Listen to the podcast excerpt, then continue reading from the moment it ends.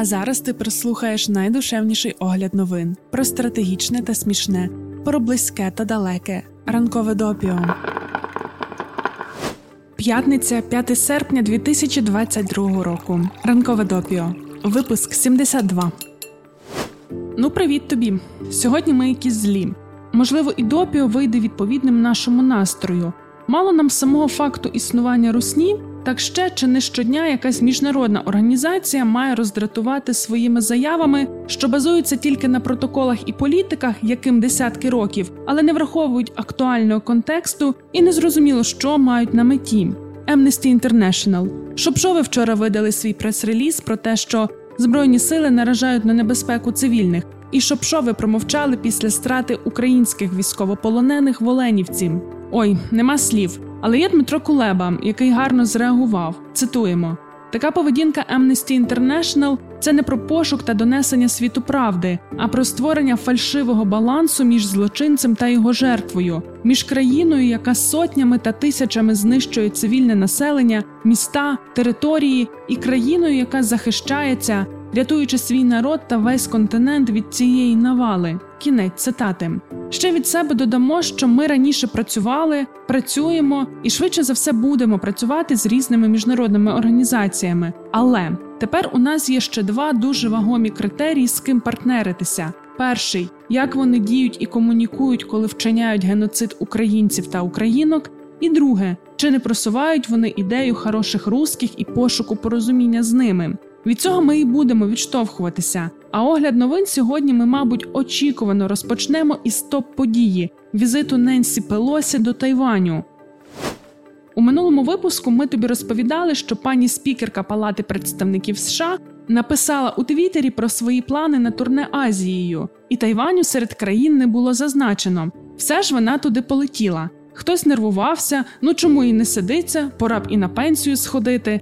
Хтось хвалив політикиню за сміливість, були й ті, хто завмерли в очікуванні третьої світової, китайські боти в Твіттері порскали ядом, а українці та українки поспішали до коридору чи укриття. Бо поки пані Пелосі летіла на Тайвань, росіяни по Україні випустили ракети. 2022-й. Він такий. Ненсі Пелосі вже завершила візит до Тайваню і встигла провести зустрічі у південній Кореї. Її борт не атакували. Посадка була спокійною. Китай далі проводить навчання, як і Тайвань. Це у них періодично відбувається міряння навчаннями, так би мовити. До речі, повертаючись до того, як сідав літак Пелосі, Reuters вели пряму трансляцію з аеропорту. І ти знаєш, ми дивилися. Дивилися і згадали, як у 20-х числах лютого ті ж самі Reuters всю ніч транслювали майдан незалежності в очікуванні ракетного удару. Ми досі через це злі, хоч і зараз вже забулися ті дні, але ми пам'ятаємо, яким болісним було це усвідомлення. Ти,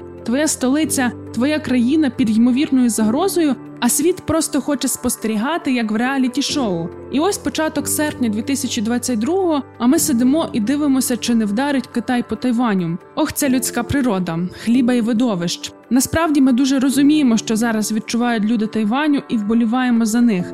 Покинувши Тайвань, Пелосі у Твіттері написала: Я очолила делегацію конгресу, щоб чітко заявити, що Америка підтримує народ Тайваню і всіх тих, хто віддані демократії та правам людини. Раніше в офіційному зверненні було сказано: солідарність Америки з 23 мільйонами жителів Тайваню сьогодні є як ніколи важливою, оскільки світ стоїть перед вибором між автократією та демократією. Наш візит є одним із кількох делегацій Конгресу на Тайвань, і він жодним чином не суперечить давній політиці Сполучених Штатів, яка керується законом про відносини з Тайванем 1979 року, спільними комюніке США та Китаю та шістьма запевненнями. Сполучені Штати продовжують протистояти одностороннім зусиллям змінити статус-кво. Візит Ненсі Пелосі став першим за 25 років візитом до Тайваню офіційної особи США її рангу. Політикиня вкотре діє у межах своїх заявлених цінностей, принципів та позицій. У понеділок ми тобі вже коротко розповідали, що вона ще з 1980-х дуже послідовно звертає увагу на те, яку загрозу Китай несе демократії та як порушує права людини. Цікаво, що ще до візиту різні крила демократичної партії дискутували через медіа летіти чи не летіти. Коли стало відомо, що пані Пелосі таки летить, дискусії продовжилися. Якщо взяти до уваги двох чи не найбільших гравців Нью-Йорк Таймс та Washington Post, то перші традиційно більше видали публікацій про те, що це дуже небезпечно, а другі про не слухайте нікого, летіть. Класика теорії ігор, яструби і голуби. Ось як про це пише Вікіпедія: яструби завжди б'ються до перемоги і відступають тільки в тому випадку, якщо отримають серйозні каліцтва. Голуби обмежуються погрозами і демонстрацією агресивності, прагнучи психологічно придушити суперника. Однак, якщо справа доходить до справжньої сутички, вони відступають. Таким чином, якщо голуб б'ється з яструбом, перемога дістається яструбу. Однак голуб, відступивши, не отримає в сутичці ніяких ушкоджень та в принципі нічого не втрачає. Якщо б'ються двоє голубів, то перемога дістається одному з них, тому в якого міцніші нерви. Каліць ніхто не отримує, проте обидва витрачають певну енергію на тривале психологічне протистояння. Якщо б'ються двоє яструбів, то перемагає один з них, а для іншого сутичка закінчується важкими каліцтвами. Ми звертаємо твою увагу на це не стільки через візит Пелосі, але й тому, що це так само важливо і в контексті України. Ось ці внутрішньопартійні дискусії маємо на увазі внутрішньопартійні американські дискусії через медіа, якраз призводять до того, що з'являються публікації дуже різного характеру від авторитетних видань. Згадай, як навесні Нью-Йорк Таймс закликали Байдена схиляти Зеленського до переговорів з Росією. Десь у той самий час Washington Post у редакційній статті писали, що Байден ймовірно особисто витував надання Україні літаків Міг 29 та критикували його за це. Ми все це сприймаємо як частину, в тому числі і американської внутрішньої політики. Різні сторони мають різні інтереси, по різному голосують та по різному бачать характер своєї діяльності. Тому висловлювання і публікації варто сприймати саме як погляди в умовах конкуренції позицій, а не поспішати з нас злили. О, дивіться, що вони пишуть. Це всього лише політика. Просто треба бути готовими вступати у ці дискусії та просувати ту позицію, яка прийнятна для України. Тут є, звісно, виключення: це крило трампістів у республіканській партії. На їхні викиди не варто звертати увагу, і тим паче не варто їх обмусолювати, як це було з коментарями Вікторії Спарц. Ну але не будемо про політичних негідників та негідниць. Давай ще повернемося до Ненсі Пелосі. Сама політикиня у контексті поїздки до Тайваню також звернула увагу, що це момент для особливої гордості за жіноче політичне лідерство адже перша жінка на посаді спікерки Палати представників США зустрілася із першою президенткою Тайваню. Спалося все, рухаємося далі.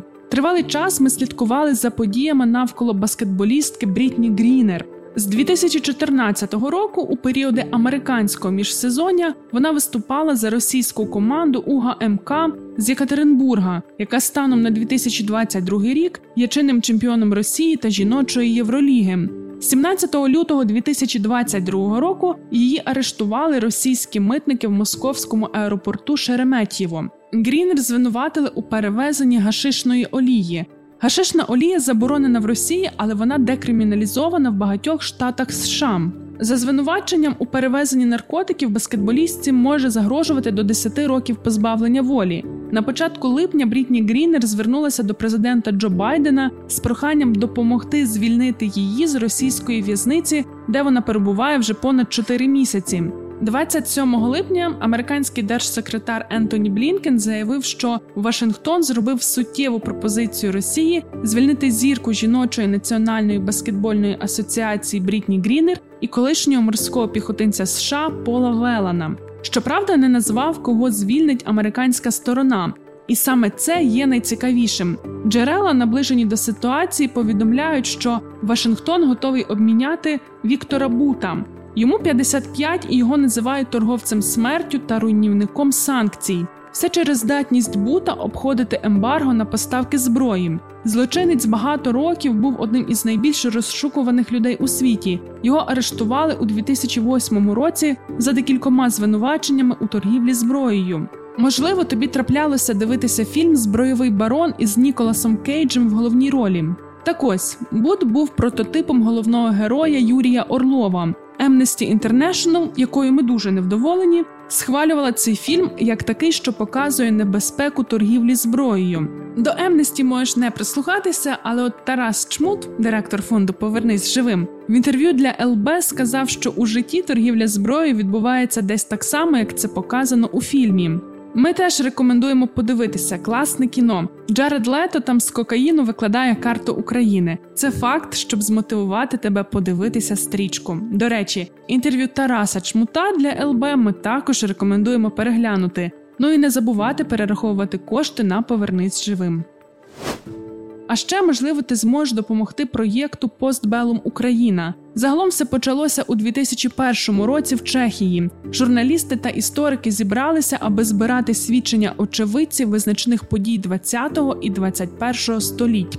Найбільший, втім, далеко не єдиний їхній проєкт цифровий публічний архів пам'ять народів. Там наразі вже понад 14 тисяч свідків у базі даних понад 7 тисяч опублікованих свідчень та понад 15 тисяч зареєстрованих дослідників, які користуються усною історією як своїм первинним джерелом. Архів є найбільшою у центральній Європі онлайн-колекцією свідчень, яка документує історію ветеранів війни, тих, хто пережили голокост, політичних в'язнів, а також членів комуністичної партії, таємної поліції та народних ополчень. Свідків опитують мовою оригіналу, а потім їхні слова перекладають на англійську. Після цього інтерв'ю архівуються в інтернеті, де їх можна переглядати за різними категоріями, датами, місцями тощо. Нам здається, що це дуже важливий проєкт, адже саме свідчення конкретних людей не дають глобальній історії бути просто сукупністю подій, а привносять розуміння важливості людини, її крихкості, стійкості, безсилля та сили. На жаль, українських голосів у пам'яті народів досі менше сотні, але зараз починає активну роботу постбелум Україна, щоб задокументувати свідчення українських очевидців ключових подій ХХ та ХХІ століть, розповісти наші історії боротьби з тоталітарними режимами, підсилити суб'єктність кожної людини у історії. Можливо, ти або хтось з твоїх друзів та родичів має історії, які мають бути збережені від голодомору і до наших днів. Якщо є такі історії, то ми дуже тебе просимо не мовчати, а ділитися ними. Лінки залишаємо в описі до подкасту. Багато чого ми досі не знаємо, бо закриті архіви КДБ в Росії, але ніхто не зможе закрити українців та українок зі своїми історіями сам на сам. Давай свідчити. Зараз ми розповімо ще декілька коротких новин, але ще маємо для тебе рекомендації. Носимо їх в голові вже з тиждень і все забуваємо озвучити. У 69-му випуску ми розповідали про візит папи римського до Канади. А у коментарях на Ютубі зав'язалося класне обговорення щодо неоднозначності формулювань папи і того, що Ватикан часто не визнає своєї активної ролі у багатьох шкідливих практиках минулого та теперішнього. І ось після спілкування у коментарях ми згадали про один документальний серіал та дві статті. Документальний серіал Хранителі в оригіналі Keepers – це виробництво Netflix. Сім серій, у яких розповідається про нерозкрите вбивство черниці Кетрін Чеснік у 1969 році. Чеснік викладала англійську мову та драму в середній школі для дівчат архієпископа Кео в Балтіморі. Її колишні учні та учениці переконані, влада навмисне належним чином не розслідувала вбивство, оскільки пані Чеснік підозрювала, що а що дивися у серіалі. Хоча ти, мабуть, здогадуєшся. А щодо статей, то це матеріал на BuzzFeed News. Ми бачили, як черниці вбивали дітей, привиди католицького притулку святого Йосипа, йдеться про притулок в американському Берлінгтоні, штат Вермонт. І друга стаття це втрачені діти Туама на Нью-Йорк Таймс. Про дім матері та дитини в Ірландії, яким керувала католицька церква. Його вихованці вважали дітьми диявола. У однорічному віці їх забирали від матерів і залишали жити в голоді, антисанітарії та без належної освіти. Із загиблими дітьми теж не церемонилися. Все рекомендацій на сьогодні більше немає, але є стільки до ранкової кави про події з тислом. Згідно з Конституцією Австралії, усі парламентарі повинні присягнути на вірність монарху. Сенаторка від партії зелених Лідія Торп, яка є членкиною верхньої палати австралійського парламенту від корінного населення, підняла стиснутий кулак, неправильно читаючи присягу. Читаючи з роздрукованої листівки, вона сказала: Я, суверенна Лідія Торп, урочисто й щиро клянуся, що буду вірною та справді вірною її величності королеві, що колонізує. Цей жест викликав жах у деяких її колег у палаті представників. Згодом пані Тор повторно склала присягу, прочитавши її правильно. Наприкінці липня уряд Іспанії запустив рекламну кампанію Літо і наше також, яка закликала жінок іти на пляж, не переймаючись власною зовнішністю. Кампанією займався жіночий інститут, що входить до структури Міністерства з питань рівноправ'я Іспанії. Згодом виявилося, що на рекламному постері розмістили зображення жінок, не спитавши їхнього дозволу. Окрім того, одній із моделей замість протезу намалювали ногу. Ось так кампанія з дуже потрібним та корисним повідомленням скотилася в скандал. Цілком виправдано, адже право на приватність потрібно поважати і думати, коли доречно користуватися фотошопом. Це все, що ми хотіли тобі розповісти. Чекаємо на твої коментарі, просимо лайкати, підписуватися всюди, де можна, а ще розповідати усім своїм про ранкове допіо. Спокійних вихідних почуємося вже у понеділок. Бережися. Ранкове допіо це огляд новин від освітнього центру справ людини у Львові. Про все, що дійсно має значення, ми тобі повідомимо. Щотижня у понеділок, середу та п'ятницю можна читати, а можна слухати. Шукай у Telegram, на SoundCloud, Google та Apple Podcasts.